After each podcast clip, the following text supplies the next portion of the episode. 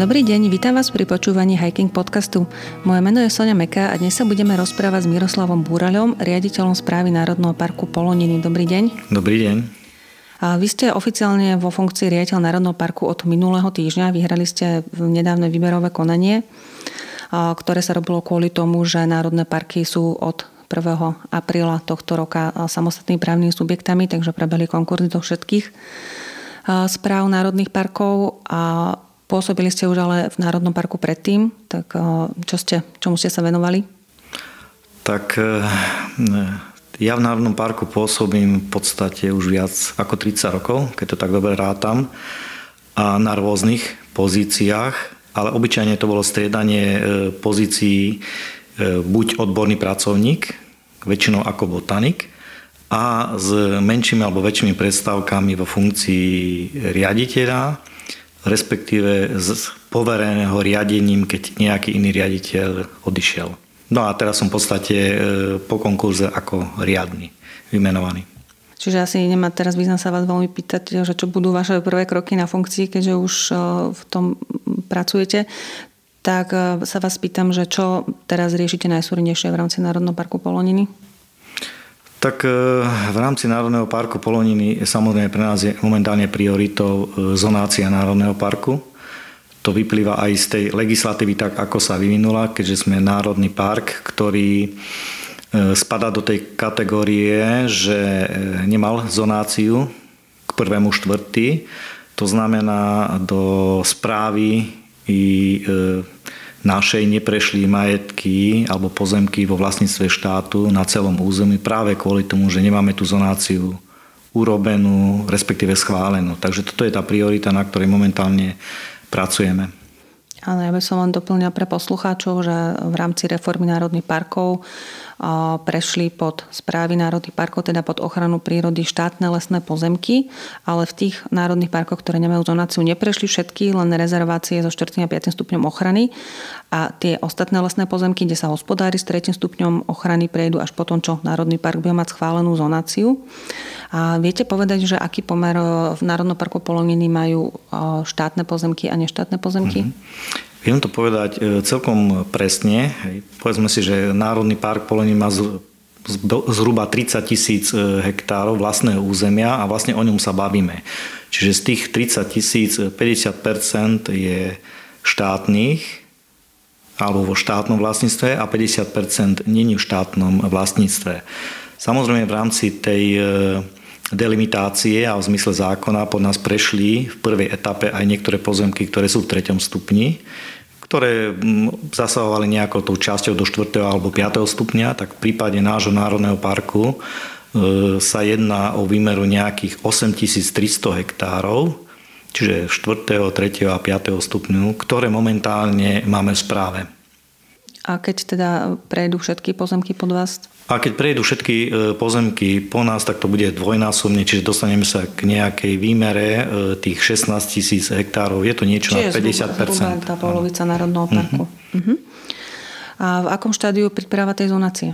Dá sa povedať, že e, v dobrom textové časti prakticky, lebo musí to ísť samostatným projektom, máme de facto hotové. No a najväčší problém, alebo najviac roboty je všetkými tými možnými prílohami, hlavne mapovými. Takže vlastne na tom sa snažíme e, teraz pracovať alebo finalizovať tak, aby sme to v podstate do konca októbra stihli. No podľa súčasne platnej legislatívy a podľa envirostratégie sa predpokladá, že národné parky by mali mať aspoň 50% bezasahovej zóny, tie najprísnejšie chránené. Ako to vyzerá u vás? Budete mať toľko takých území?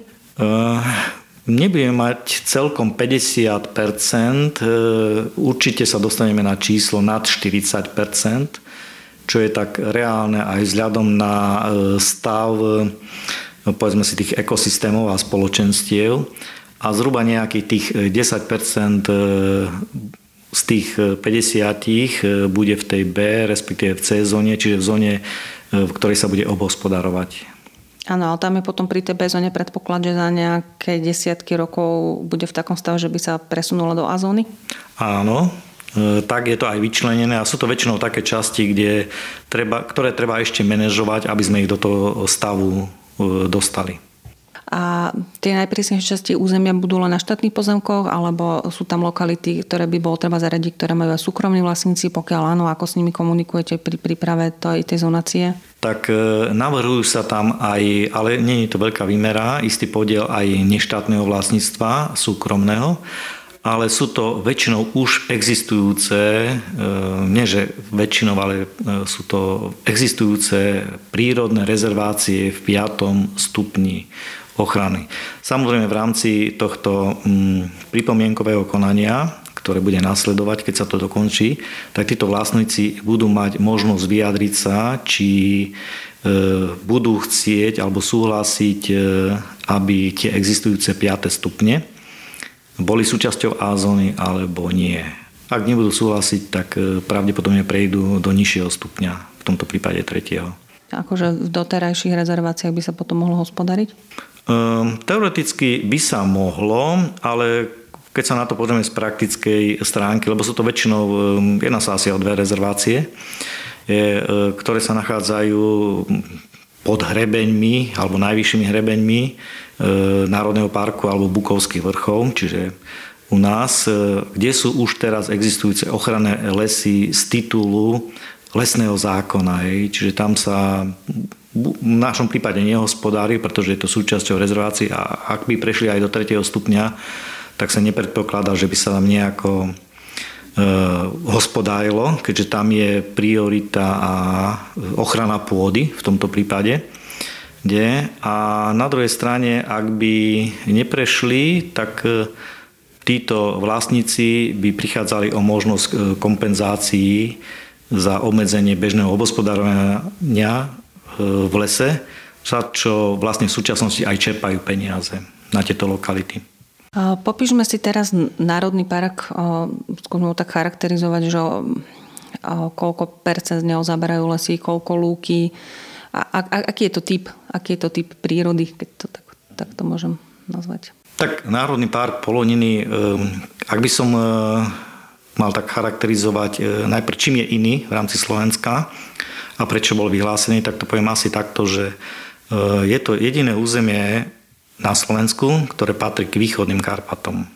Čiže ak si zoberieme Slovensko, že delíme na tú nižinú časť, Panonskú a potom tú Horskú Karpatsku, tak tie Karpaty delíme e, na západné a východné. A tu je tá práve hranica medzi východnými a západnými Karpatmi a tie východné sú len na území Národného parku, kdežto celé zbytok Slovenska sú západné Karpaty. Čiže samozrejme s tým súvisí to, že sa tu vyskytujú druhy e, východokarpatské, ktoré inde, nikde inde na Slovensku sa nevyskytujú. Hej. Čiže ako rastlinné, tak aj živočišné.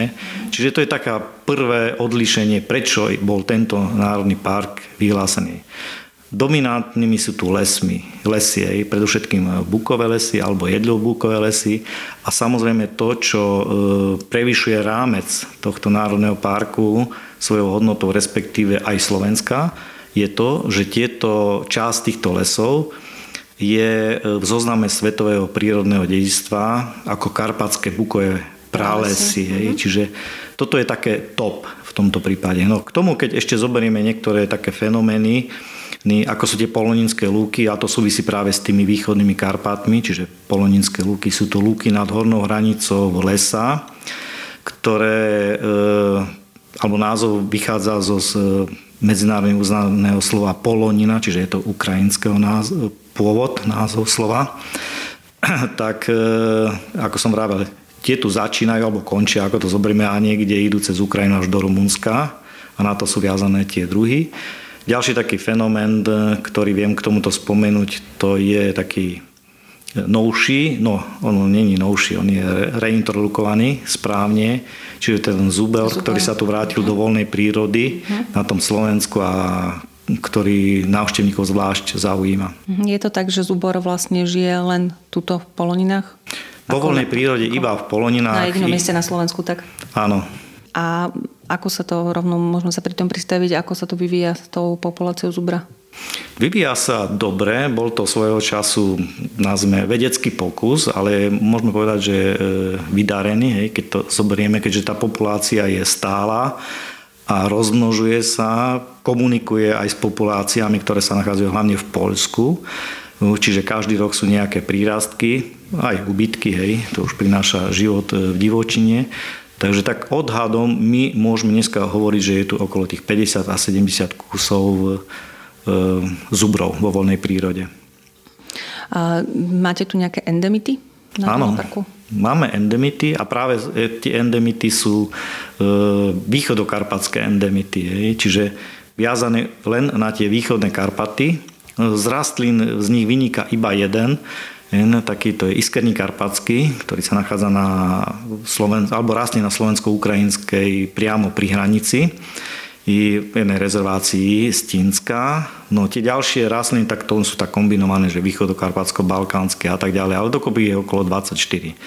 No a oveľa viac endemitov je zo živočichov, hlavne bezstavovcov. Je ich veľa, majú rôzne latinské názvy a ťažko ich aj vymenovať. A niektoré sú a e, endemity e, východokarpatské také, že zároveň sú aj novými druhmi, ktoré boli práve v poloninách objavené vôbec pre vedu alebo pre svet, už ako to nazveme. Sú to väčšinou nejaké tie muchy, chrobáky a, a z takýchto rôznych čeladí. Ešte by som sa trošku vrátila k tomu, čo sme hovorili predtým, že v rámci reformy Národného parku ste prebrali čas lesných pozemkov. Na tých, ktoré sú aj v tom treťom stupni ochrany, už hospodárite? Áno, v tom treťom stupni už hospodárime. Súvisel samozrejme s tým proces, ktorý súvisí s tým, že hoď je v Národnom parku ochrana prírody, jak to definuje zákon o prírody, nadradená na dostatné činnosti, tak zároveň musíme rešpektovať aj zákon o lesoch, čiže v týchto intenciách musíme ísť. Čiže urobili sa všetky e, formálne aj a právne kroky k tomu, aby sme boli zapísaní ako riadny obospodarovateľ lesa. Čiže to sa udialo po niekoľkých e, fázach, myslím tak, že vyjasňovania si i e, zapísania nejakých omylov a tak ďalej. Hej, 9.9. Čiže od septembra sme riadny obospodárovateľ a už začíname aj hospodáriť v lesoch.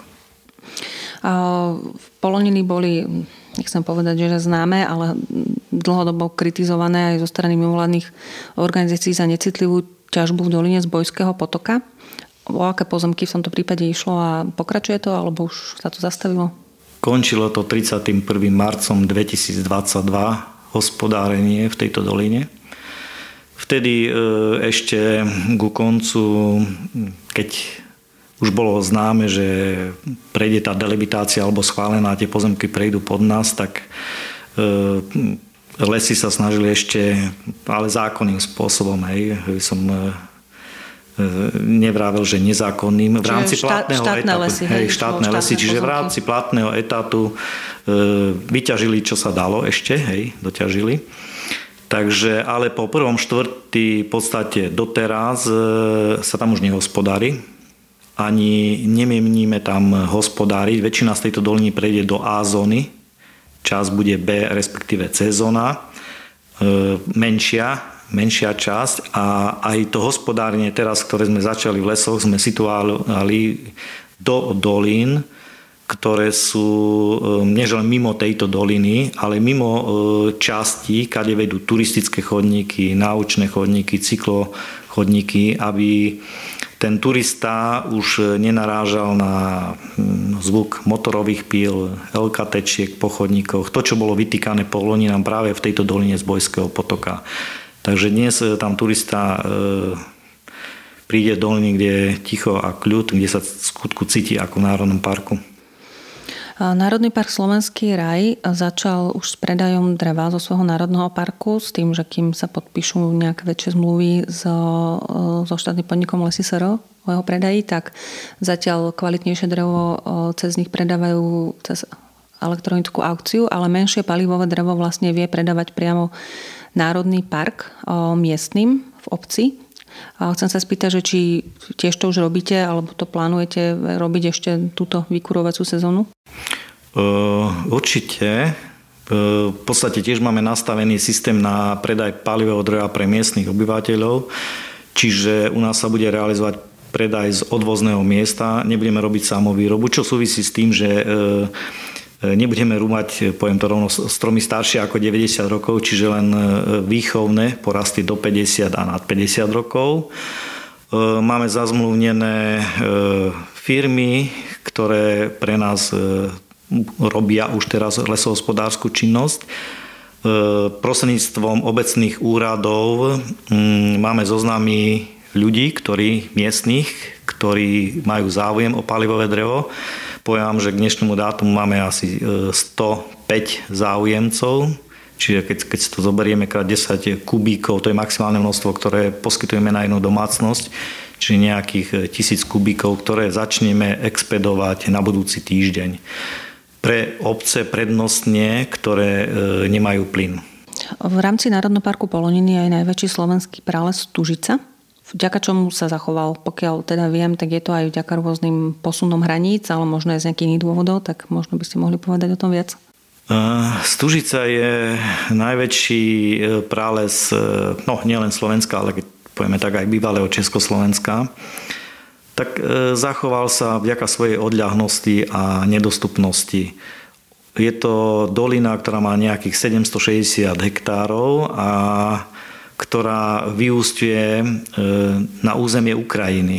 Čiže je prístup len z územia Ukrajiny a tak aj v minulosti bol len stamaďal, alebo bola e, prístupná. No a dá sa povedať aj možno z okolností, že svojím spôsobom sa ukončila aj boje druhej svetovej vojny, lebo krátko predtým sa už do tej Stužice vstúpilo. To znamená, že bola vybudovaná z tohto ukrajinského, ale vtedy samozrejme československého územia a dnešnej zakarpatskej Ukrajiny. E, lesná úzkokoľajka, časť sa začala aj rúbať, ale prišli vojnové udalosti. Obnovila sa znovu hranica alebo vznikla vtedy sovietsko-československá, dneska je to ukrajinsko-slovenská hranica. Tá dolina sa stala znovu nedostupnou zo slovenskej strany, tak myslím pre lesnú techniku. No a navyše e, vtedy profesor Zlatník, ktorý vyhlásil prvú rezerváciu e, no, alebo rezerváciu Stužica na tom ukrajinskom dneska území počas Prvej republiky, tak sa preorientoval na to Slovensko. To, čo ostalo, tak on mm, vypracoval návrh na vyhlásenie tejto časti na samostatnú rezerváciu a tak sa to potom udialo v 65. roku. Vy ste mali vo svojej koncepcii na výberovom, výberovom konaní rejiteľ Národného parku spomenutý prírodný turizmus tým, že chcete robiť nejaké opatrenia na jeho podporu. Tu by som ešte doplnila, že vlastne Národný park Poloniny už približne dva roky je ako keby aj takou pilotnou destinačnou značkou, na, na čo spolupracuje nadácia EVIS s, s mestom Snína a s, s miestnymi podnikateľmi, aj s, aj s vami teda, tak mm, môžete viac rozviť, aké opatrenia v tom vie, alebo už možno robí správa Národného parku? Mhm. Tak e, Národný park má jedinečné predpoklady pre rozvoj mekého turizmu a v tomto prípade e, tohto prírodného turizmu. E, aj, aj kvôli tomu, že tu nikdy nebol a predpokladám, že nikdy nebude ani ten masový turizmus, hej, ani, ani nejaká výstavba nehrozí hotelov a a takýchto ďalších zariadení ako lyžiarských vlekov. Takže e, aj logicky vyplýva z toho, že ten národný park musí ísť tento smer, čo je aj žiaduce, čiže podpora mekého cestovného podpora miestnych ľudí, aby rozvíjali ubytovanie hlavne v súkromí a poskytovali služby. V tomto prípade samozrejme e, dá sa povedať, že e, najväčšou investíciou, ktorá tu ide, aj to veľká investícia prostredníctvom Prešovského samozprávneho kraja a zo Svetovej banky to je výstavba cyklistického okruhu Poloniny Trail. Ona bude mať nejakých 97 kilometrov. E, Trasu už máme vzájomne schválenú, už sa dokonca aj e, začína budovať na niektorých úsekoch s prepojením na Polsko, možno aj do budúcna na tú Ukrajinu cez ten ulič Zábroď. Čiže toto by mal byť taká e, nosná časť v rámci mekého turizmu, pretože Národný park má ideálne svojim geografickým hej, e, rozložením rozvoj z hľadiska cykloturistiky, aj popri pešej turistike, ale tá je viazaná predovšetkým na horské hrebenie. No a tu je dôležité to, aby aj ten turista, ktorý tu príde, aby to neobyšiel jeden deň, povedzme si rovno, alebo keď príde z Polska, aby sa tu zdržal chvíľku, tak aby prostredníctvom tohto okruhu práve tí miestni mali možnosť mu poskytnúť tie služby, aby sa tu zdržal, nechal tie financie a tak ďalej. Čiže toto je asi tá báza hľadiska rozvoja mekého e, cestovného ruchu a samozrejme e, s tým súvisí práve tá destinačná stratégia, ktorá tu bola vypracovaná týmito mimovládnymi organizáciami v spolupráci samozrejme aj s nami. Takže to je také, také východzie k tomu, aj keď už reálne sa už veľa v tomto urobilo. Národný park Poloniny dostane aj 8 miliónov eur v rámci plánu obnovy na práve projekty súvisiace s podporou cestovného ruchu. Máte nejakú vedomosť o tom, že či sa prihlásili miestni podnikatelia a s akými projektami? Mám vedomosť, nakoľko súčasťou ich žiadostí o projekty alebo podporu týchto projektov bolo aj naše stanovisko ako správy Národného parku, lebo mali byť, majú to byť projekty, ktoré nie sú v rozpore samozrejme so ochranou prírody v Národnom parku. Takže ja len viem povedať zatiaľ, lebo výsledky ešte nie sú, že tých žiadostí bolo okolo 35, nejak takto. E, niektoré sú v podstate veľmi e, vynikajúce a bol by som rád, aby boli podporené, pretože nám doplňujú e, mnohé veci, ktoré potrebujeme práve s ohľadom toho mekého cestovného ruchu, pretože riešia takéto veci, ako sú záchytné parkoviska pred Národným parkom, hej, alebo pred vstupmi do istých častí národných parkov, kde by sa zaparkovalo, kde by boli sociálne zariadenia, po prípade nejaké tie informačné zariadenia. A následne ten návštevník príde k nám do Národného parku, kde už tú službu robíme múmi, hej, čiže aby sa v Národnom parku cítil dobre, ale zároveň, aby tam nemal snahu sa tlačiť autami. Vidíme, čo je to v Tatrách alebo niekde inde. Hej. Čiže e, tohto typu zamerania projekty sú tam veľmi dobré a plus sú tam ešte niektoré projekty, ktoré priamo riešia prírodný turizmus, aby tí návštevníci, keďže sme územie, ktoré je známe ako divočina, aj zvermi a tak ďalej, čiže veľmi ocením, že sú tam projekty typu na pozorovanie divej zvery a tak ďalej, kde my sme e, jednak dali, dávali súhlas a jednak týmito delimitými pozemkami, ktoré sme dostali, do toho môžeme aj vstúpiť aktívne. Bolo by možné z tých prostriedkov z plánu obnovy treba vykúpiť nejaké pozemky od neštátnych vlastníkov, aby ste ich mohli správovať vy ako ochrana prírody?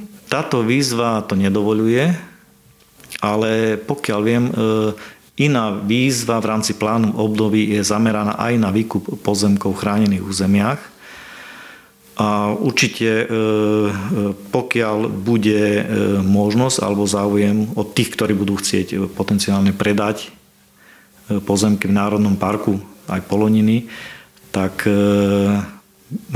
dojde k tomu výkupu. Aj. Samozrejme na základe obojstrannej zhody. Samozrejme, máte aj nejaké, mm, nejaké indície alebo nejakú predstavu, že ktorým pozemkom, nechcem že by bolo lepšie, ale že treba nejaké veľmi chránené uh, alebo teda lokality s prísnejšou ochranou, že by bolo lepšie, keby teda ich spravoval štát a treba, že viete aj o tom, že vlastník možno by aj bol ochotný predať len chýbou práve tie financie? Mm. No, pre nás je samozrejme ideálne, aby sme mali v štátnom vlastníctve predovšetkým všetky pozemky v A-zóne. Čiže toto je aj priorita a ak budeme e, v tomto, alebo sa bude vyžadovať nejaká aktívna iniciatíva od nás, alebo oslovanie, tak určite v prvom rade oslovíme týchto vlastníkov v tej A-zóne. Vy ste nedávno s klubom slovenských turistov otvorili novú červenú turistickú značku, ktorá vedie do lokality Gazdoráň. Je to prírodná rezervácia s ktorá teda bola navštevovaná, aj keď to nebolo legálne, je odtiaľ veľmi pekný výhľad na vodnú nádrž Starina. A chcem sa spýtať, že či plánujete otvoriť prípadne nejaké ďalšie turistické chodníky alebo náučný chodník nejaký, či chystáte prípadne stavbu nejaké drobnej turistickej infraštruktúry? Chystáme sa, čerstvo ideme otvárať, ale mimo Národný park e, v spolupráci s organizáciou Fénix Snina, geologickú náučnú lokalitu, to je Ladomírov, e, kde sú, je to v podstate e, sopka, ktorá predčasne zhasla a na tej leží celá dedina, kde je niekoľko minerálov, vrátane tak ako opal, samozrejme nie také ako v Dumnických baniach, ale sú tam bane, tam sa hľadala v minulosti aktívne ale rumelka. Ale pre e, zberateľov je to e, minerál veľmi atraktívna lokalita, pretože sa tam nachádzajú najkrajšie kúsky tzv. dawsonitu minerálu, ktorý môžeme nájsť na rôznych burzách vo svete a práve s pôvodom z Ladomírova a, takže, e, no a samozrejme o tej lokalite málo kto vie, takže týmto spôsobom sa trošku táto lokalita zviditeľní. No a čo sa týka iných lokalít, tak e, v prvom rade sa zameriame na lokality, ktoré sme, už sme prevzali do správy. Čiže keď sme spomínali tú dolinu z Bojského potoka, tak tam sme e, zameraní hlavne na ňu, pretože tam sme, no, okrem toho, že sme do správy prevzali tu tie pozemky, tak sme prevzali aj budovy, predovšetkým na lokalite tzv. grovské chyšky, je niekoľko hej, objektov. Čiže jedna vec, že sme to trošku sprístupnili ako informačné centrum, poskytuje sa tam ubytovanie, my ju potrebujeme dobudovať. Hej. Čiže potrebujeme ju dobudovať tak, aby sme tam, už máme všetky povolenia, ale na cyklotrasu, ktorá tam pôjde z dediny, čiže sa predlží ale stále je to málo. Potrebujeme, aby tí e, návštevníci, keďže je to tretí stupeň, sa mohli aj voľne rozptýliť, čiže umožniť im voľnejší pohyb. A zároveň, aby to nebol taký pohyb e, bez ničoho, alebo nejak bezcielne, tak nejak to edukačne e, vymyslieť, ako poprepájať tie mikrolokalitky, ktoré tam sú, rybník, vodopád, je tam dokonca tak malá pozorovateľná na medveďov, hej, Čiže eh, teraz naši pracovníci práve majú za úlohu pripraviť projekčné záležitosti eh, cez aktuálnu vízu eh, ministerstva informácií, i aby sme si pripravili projekty a následne, alebo projektovú dokumentáciu a následne mohli to zrealizovať. Čiže výsledkom by bolo čo? Nejaká rekreačná lokalita? Alebo mm, výsledkom by bola v podstate e, taká lokalita, ktorú e, ono má svoj názov, hej, grovské hyšky, to už nezmeníme, lebo má svoju históriu a tak ďalej, ktorá je tam prezentovaná. Ale je to, je to miesto, ktoré chceme umožniť, aby tam prišli návštevníci mm, a taký, na, s rodinami, hlavne deti, kde by mohli stráviť nejaký poldeň. Lebo ináč u nás sú pešie túry náročné, tak to by bolo jediné také prechádzkové z tej novej sedlice, samozrejme tou dolinou, ktorá má zhruba tých 8 kilometrov k tejto lokalite. Ja som videla aj na vašej web stránke, teda, že ste tam propagovali aj ubytovanie a nejakú malú expozíciu muzeálnu v tejto v stavbe, alebo ako teda sústave staviem grovské chyšky. A, a máte aj teraz prebrať aj ďalšie nehnuteľnosti od štátnych lesov? Ak áno, tak aké máte s nimi úmysly, že na čo sa budú využívať? Prevzali sme aj ďalšie nehnuteľnosti. Väčšinou sú to E, vedené ako robotnícke domčeky. V tejto doline sú to asi ďalšie 3-4 stavby plus e, v ďalších dolinách e, nejaké poľovnícke chaty i a zámysel je taký, že jednak niektoré z nich musíme, ako by som to nazval, nie zlegalizovať. Oni sú legálne, len sú v internej evidencii boli lesov, ale nie sú geometricky zamerané, čiže musíme tieto veci doriešiť ísť a okrem jedného objektu alebo dvoch, ktoré sú v poriadku.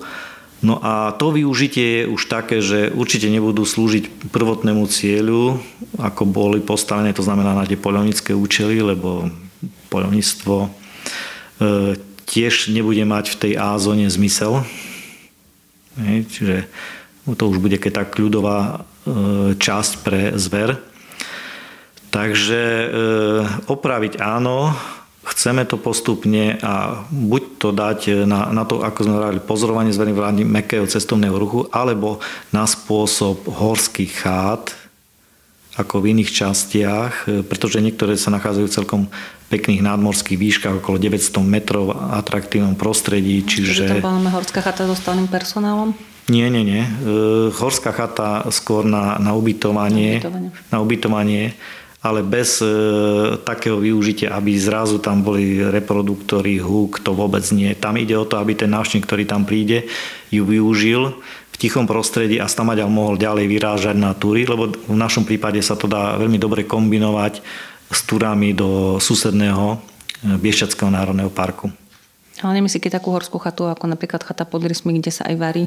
Nie, nie, nie, nie. Čiže to je skôr na ten spôsob, že dostanete kľúče e, a vlastne ste tam niekoľko dní ubytovaní sami a robíte si svoj program. Uh-huh.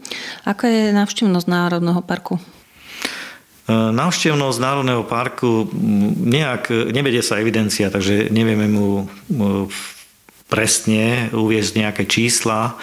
Sú to len odhadované čísla. Niekedy sa vie odhadnúť 30 e, tisíc, že je to takýto priemer, aj keď tie posledné roky boli kvôli tomu covidu divoké. 30 tisíc za rok navštevníkov? Áno, hej. Predchádzajúce dve letné sezóny boli lepšie, keď ľudia nemohli ísť do zahraničia. Toho roku to bolo horšie, keď ľudia mohli vycestovať e, do zahraničia, tak menej ich prišlo e, do Polonín. A podľa zloženia Samozrejme peši turisti a cykloturisti i pritom tá, tých cykloturistov pribúda, hej, má stúpajúcu trend. Uh-huh. Tu by som možno na ilustráciu doplnila, že vo Vysokých Tatrách, Tatrách počas čítania návštevníkov napočítajú podobné číslo o niečo nižšie za jeden deň. Takže to naozaj na tú ilustráciu, že tá návštevnosť tu nie je nejaká masová, ale možno ešte by ste vedeli povedať, ktoré sú také tu najzaujímavejšie cieľe alebo najnavštevovanejšie alebo také najpopulárnejšie. Hmm. E, tak turisti väčšinou idú na najvýchodnejší bod, čiže trojhraničie Slovenska, Polska a Ukrajiny, čiže vrch Kremenec, to je ich e, najčastejší. Od, tam je výhoda to, že ak už tam návštevníci prídu z tej novej sedlice, tak e, majú akú bonus, že môžu pokračovať ďalej na ukrajinsko-polské pohraničie alebo hranicou na vrch Rávka, ktorý je oveľa e, krajší z hľadiska výhľadov ako ten kremenec, z ktorého nevidia nič. Hej. E, čiže môžu si akože pridružiť takýto bonus. No potom je to e, Riava skala Ďurkovec, čiže nad tou dolinou z Bojského potoka, respektíve Rudina, už ako zvolia, ale z tej Runiny je to lepšie výjsť. Čiže to sú hlavné dva ciele, pretože tá riaba skala, pri tej druhej je to zase najkrajšia výhľadka v Národnom parku, lebo sa jedná o taký zosu, jeden z najväčších zosov v Flišových Karpatoch, ktorý poskytuje veľmi dobrý výhľad na celé územie Národného parku. No a tretí okruh je treba povedať, že e, tí turisti e, sa orientujú aj na prehľadky hlavne drevených kostolíkov, ktoré sú v tomto národnom parku.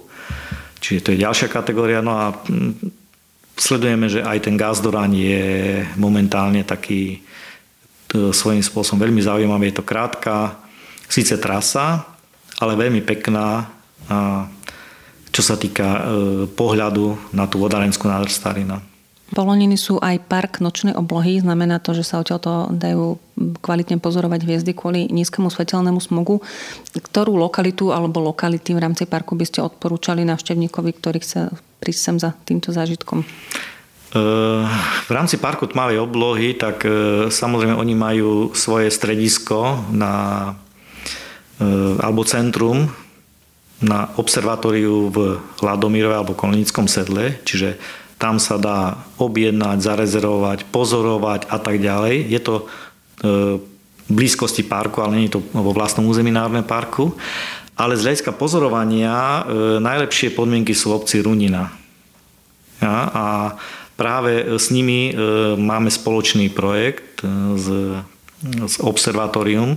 Je to cezhraničný projekt aj s Ukrajinou, aj, aj, aj s Maďarmi, Maďarskom kde oni v tej e, runine idú inštalovať e, pozorovací ďalekohľad pre verejnosť, blízkosti, je také menšie informačné stredisko, aby práve tí návštevníci mohli pozorovať tam hviezdy a plus ešte e, zakupujú nejaké také vozidlo na meranie tmavej oblohy, ktoré bude po území Národného parku chodiť a zisťovať kvalitu tmy. Tverici, ďakujem veľmi pekne za rozhovor. Rozprávali sme sa s Miroslavom Búrelom, riaditeľom správy Národného parku Poloniny. Ďakujeme za rozhovor. A ja ďakujem. Moje meno je Sonia Meka a vy ste počúvali Hiking Podcast a tešíme sa na vás opäť onedlho.